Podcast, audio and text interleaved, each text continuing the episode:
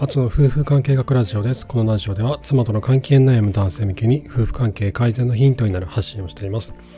今日お話したいことは、あの僕何度かお話をしている中で の妻との関係を改善しようと思った時に妻に対する声かけが重要になるということを何度かお話しさせていただいてるんですね。で僕自身も妻との関係を改善するにあたっては妻に対する声かけというのがとても重要になりました。であと,、えーと、実際に関係を改善できた方のお話を聞いていても妻に対する声かけというのは、まあ、とても重要だったなということをあの痛感しています。でこの妻への声かけこれがですねなかなか続けられないですね。でこれがなぜ続けることが難しいのかということについて今日はお話をしたいなと思います。でまず妻への声かけとは一体何なのか っていうことなんですけどこれは、えっ、ー、と感謝の言葉いつもありがとうねっていう感謝の言葉あとは今日もお疲れ様っていうねぎらいの言葉あとは大変だったね辛かったね嬉しかったねよかったねっていう共感の言葉ですね。大きく分けるとこの3つなんですよ。感謝の言葉ねぎらいの言葉共感の言葉。だけどこれが大事だってことは多分多くの人は分かってるんですよね。分かってるか、もしくは分かってなかったとしても、まあ、いろんな本を読んだりとか僕のこういったポッドキャストとかを聞いたりしてあ大事なんだなと、まあ、やっぱりその妻に対してありがとう。ああんまり言ってなかったなと、まあ、何かね物を取ってもらったりとかした時にありがとうとかって言ったりはするけどそれ以外のこと例えば家の中の掃除とか洗濯とかね料理とかあの、まあ、当たり前のように妻がやってることに対してありがとうねって。でもしくは、そういった全てのことに対して、いつもありがとうね、助かってるよっていう声かけ。これが、まあ大事だ。まあ、言われたら嬉しいから、それは大事だろうなと。だけど、ちょっとや、やったことないなっていう人がね、結構多いと思うんですよ。言ったことないなとね、女性にそういうことあんま言ったことないなと。まあ、やられるのが当たり前だったなと。で今更言うのもちょっとなんか辛いなと、言いづらいな、恥ずかしいなっていう気持ちもあると思うんですよ。で、頑張って最初に1回2回言ってみましたと。感謝の言葉とか、ねぎらいの言葉とかね、お疲れ様とかありがとうとか大変だったね、辛かったねっていう共感の言葉。最初に1、2回は言えたんだけど、やっぱりちょっと毎日は続かない。なぜ続かないその、いや、ちょっと恥ずかしいんですとかね、ちょちょっとなんかこう、今更そういうのが言いづらい今まで言ったことないのに言いづらいとかあの妻の態度が全然変わらなくてあのいつまでたっても妻の態度が冷たいと、まあ、こうやって言葉をかけても向こうの態度が全然こう変わらないのでもう続ける気にならないっていうこともあると思うんですよ。てかこれ多いんですよこういうことが。でこれこれがですねその多くの人というのは妻に対して声かけというのを継続できてないんだろうなって思うんですよ。でこれは継続できる人は関係をちょっとずつちょっとずつ改善できていくんですね。じゃあこれなぜ継続できないのかというとあとですねあのこれねなんだろうそうあの妻から失望されて夫婦関係を改善できる人はあんまりいない稀だってことをよく言われるんですよ。でネットとかの記事とかにも書いてあるし本とか読んでもあんまりないとか。あとカウンセラーのねサイトとか見てもあの妻からこう失望されて夫がね諦められてる場合というのは関係をなかなか改善できませんみたいなのが書いてあっておいおいそれ言うのかと思いながら読んだりするんですけどだこれ稀らしいんですよ稀って言うんだけど僕自身は改善できたし実際に僕の知り合いでも改善できた人がいるじゃあその違いは何なんだろうと世間のカウンセラーとかが言う、えっと、妻から失望されて呆れられてる男性っていうのはあの妻との仲なんかなかなか良くなりませんよみたいなことをね言ってるんだけどななんでそう僕が言ってることとこう温度差があるんだろうってことをよく考えてたんですよ。なんでこんなに違うんだろうなって。であの妻が口を聞いてくれませんっていう漫画あるじゃないですか。あれね、すごい男性としては女性心理を学ぶにあたってはすごい面白いというか参考になる漫画なんですけど、なんか何年間も妻が口を聞いてくれない男性が主人公なんですよね。ああいったような関係性になってしまうとなかなか改善できないで聞いたことがないっていう人が多いんですよ。でこれなぜなんだろうって思うと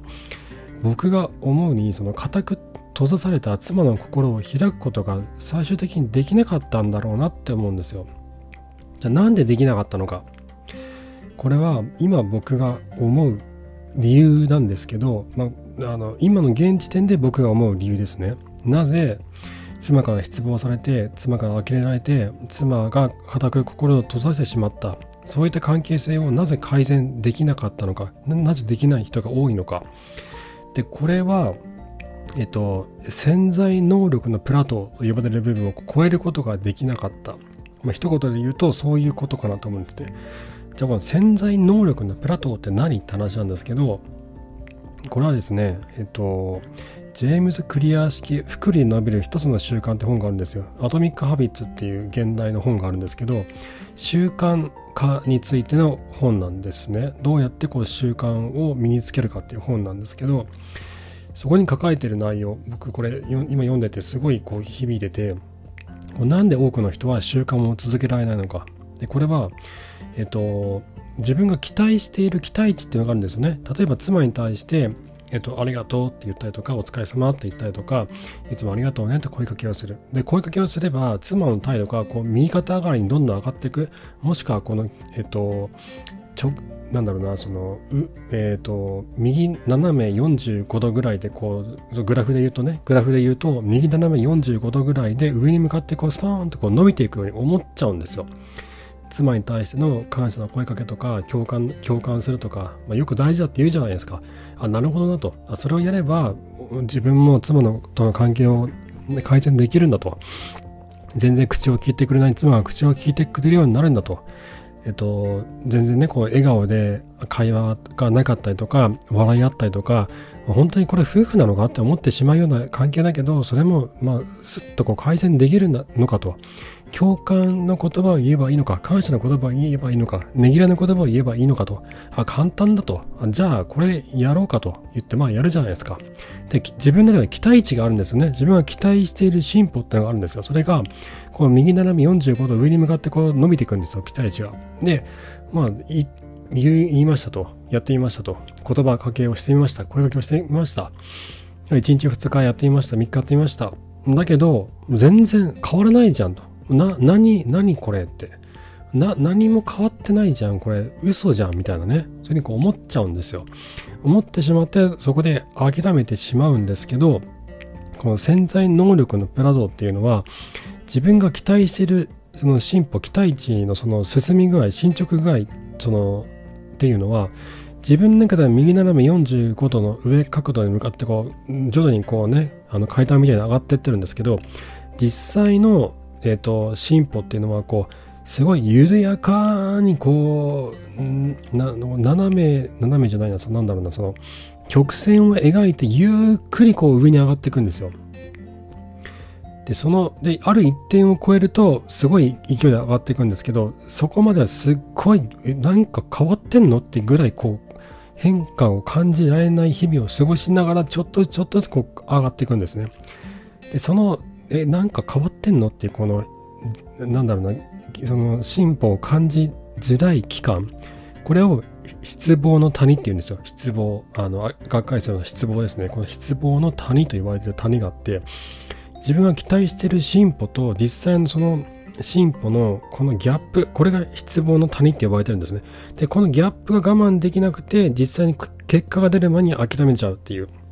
で、これは潜在能力のプラトーって呼ぶんですけど、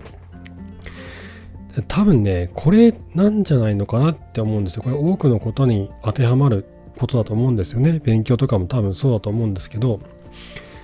で、その、この、このね、本の中にも書かれてるんですけど、実際にこう、毎日毎日妻に対して声かけをすることっていうのは、これ全然無駄になってないんですよ。で、その、すぐに結果が出ないから、なんか嫌になっちゃうし、これ本当に意味あんのかなとか、なんか何かが変わったって気が全然しないって思うんだけど実際はこうちょっとずつちょっとずつ蓄積されてるんですよ。でよく言われるのがそのこれをやれば、まあ、妻との関係改善できるよみたいな。そういう答えがあると多くの人は思ってるんですよ。これさえやればいいんだと。あのじゃこれをなんだろう、例えば A という行動があったとして、その A という行動をやりさえすれば、次の日には妻と仲が良くなって、えっと、仲良くね、おしゃべりができるようになって、セックスでも解消できるなと、多くの人は思ってしまうんだけど、これをやれば改善するなんてものはないんですよね。そういった安易な答えじゃなくて、何の進歩もないと思えるような時の努力のおかげで改善ができていくんですよ。であの毎日1%の努力を続けていくと1年後には37倍の結果が出るっていうふうに言われてるんですよね。これすごくないですか？これ2倍3倍じゃないんですよ。37倍の結果が出るって言われてるんですよ。でただ毎日毎日1%の努力を続けるってことなんですよ。で僕妻との関係がもうちょっとずつ良くなってる方の話を聞いていて共通するなって思うのは自分でこうすごい自分で改善していくことが結構多いんですよ。僕が言ったことをやるだけとかじゃなくて、その、えっと、なんだろう本人ですからね。本人だから一番本人が気づいてるんですよ。妻とのこのコミュニケーションをしていく中で、あ、これが効いてるなとか、あ、これはちょっと言わなくてもよかったなとか、あ、これは、あのあの、アツさんがやった方がいいって言ったけど、うちの妻にはちょっと合わなかったなとか、だけどこういう風な声掛けが聞いたなとかっていうのは結構あるんですよ。で、それを自分が妻とコミュニケーションを取る中で、こうやった方がより改善できるっていうのが見つけるのがうまいですよね。改善があの早い人っていうのは。で、それがおそらく1%の努力って呼ばれるものなんだろうなって僕は思うんですよ。ただこう本に書いてあることをただやってみてあ効果なかった。ダメだこれ。なんだこれ。意味ないじゃんみたいな。うち手はないんだよこれとか。でこう投げ出すんじゃなくて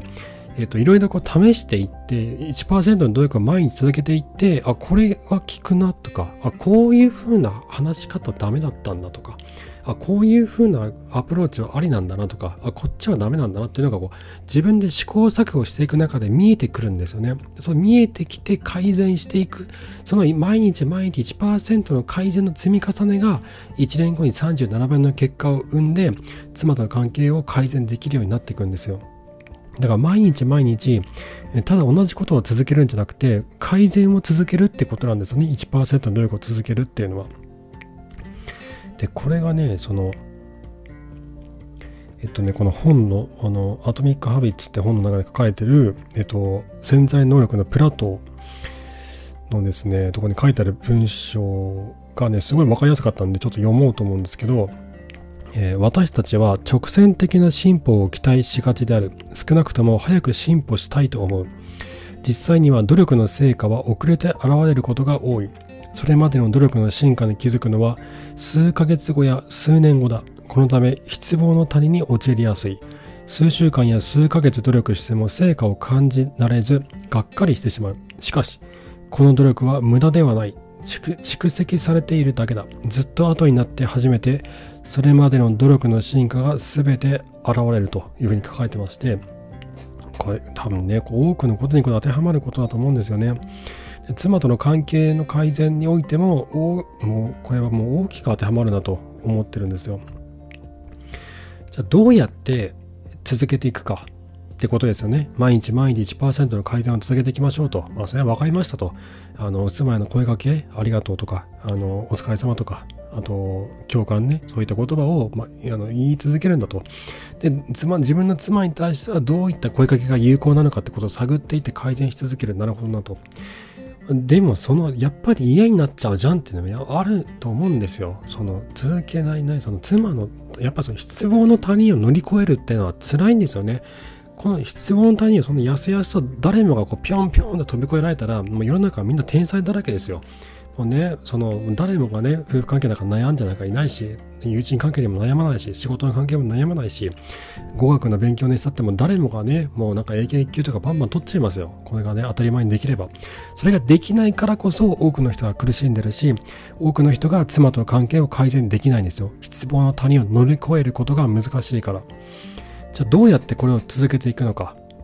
ということなんですけど、これについてまた次回お話をしていきたいなと思います。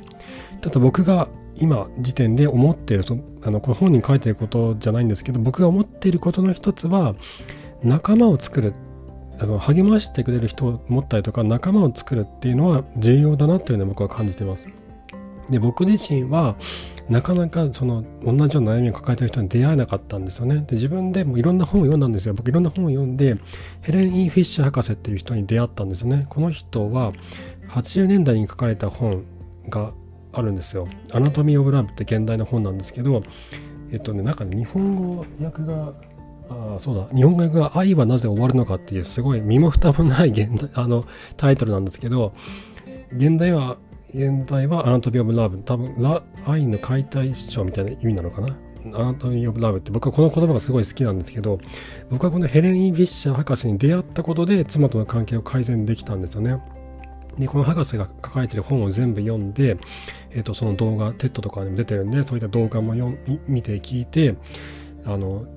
男女関係とはどういうものなのかと、ホルモンの作用とかね、その脳科学、進化心理学的に、えーと、生物とは人間とはどういった種なのかってことを理解することで、やっと僕は妻との関係を改善する、その、えーと、続けるモチベーションを持てたんですよね。でも多くの人は、こういったモチベーションを持つことが難しいんだと思うんですね。で、そのためには、僕が、僕にとってもヘレン・フィッシャー、ヘレン・イ・フィッシャー博士のような人と出会う必要があるし、えっと、一緒に頑張っていく仲間を作る必要があるんじゃないのかなって思っています。で、それ以外のどうやって続けていくかってことに関しては、えっとね、ちょっとまた、えっと、次の機会、別の機会にお話をしていきたいなと思っています。はい、ということで、えー、今日は妻への声かけをなかなか続けられない理由、これを潜在能力のプラトーから、えー、と考えるということでお話をさせていただきました。妻との関係の悩む方の参考になれば幸いです。えー、質問箱の方で夫婦関係に関するご相談を男女問わず受け付けておりますので、ぜひそちらご利用ください。放送の説明欄のリンクに貼ってあります。とあと、えっとですね、今まさに妻との関係に悩んでいて、本気でどうにかしたいと思っている方、と僕、ノートのサークル機能を使って、アツの夫婦関係改善カウンセリングタイマスという名前で、妻との関係悩む男性向けに、ズームなどでアドバイスをさせていただいています。えっと、これをやって結構経つんですけど、やってみて思ったのは、あの、今日の話と通じるんですけど、妻との関係を改善しようとする道っていうのは本当に真っ暗な暗闇なんですよね。で自分がどこにいてどこに向かっているかわからないし、何がいいのかもわからないんですよ。で、その時に、こうそれを続けていくためにはこの誰かがこう一緒に伴走をしてくれてあそういう時はこっちの方がいいですねとかこっちだったらこっちがいいかもしれませんとかそれについてそれはなぜそう思うんですかみたいなこう自分の気持ちをこう整理してさせてくれたりとかする人間っていうのがいた方がこう改善がしやすいなと思ったんですよね励ましてくれたりとか。でそういった存在に僕はなりたいと思って、えっと、今このノートサークルをやらせていただいてます。で、あと、同じような悩みを抱えている男性、まあ、このノートサークルに入っていただいている方向けに、 Discord で、えーと、コミュニティを作ったんですよね。とは言ってもこう、まあ、その妻との関係に悩んでいる男性という男性たちという枠組みなので、活発なコミュニティってわけじゃ別に全然ないんですよ。ただ僕がこう思ったことを書いたりとか悩んでる方がこんなことでちょっと悩んでますとかあと愚痴をね言う部屋とかを作って辛い時にそこに愚痴を書き込んだりとかあとおすすめの旅行先とかねそういったことをあの書いたりとかしたりとかしてるんですけどえっとね多分こういった他にも同じような状況でこう頑張ってる人がいるんだと何とかしたいと思って仲間がいるんだっていうただその存在を感じられるだけでも前向きになれるんじゃないのかなって僕は思っているんですよね。ですので妻との関係に本当にこう悩んでいてどうにかしたい自分はどうしたらいいんだろう何をしたらいいんだろうと思う方はぜひ僕にご連絡くださいとこちらのノートサークルのリンクも放送の説明欄に、えー、貼っておきますのでぜひそちらご利用くださいはいということで、えー、今回も最後までありがとうございました今日今日ねあのご紹介した本とっても良かったので、えっと、習慣について悩んでいる方はぜひ読まれるといいかもしれませんジェームズ・クリアー式福利で伸びる一つの習慣という本ですね。現代が、え、アトミック・ハビッツという本になります。はい。えー、では、また明日お会いしましょう。さようなら。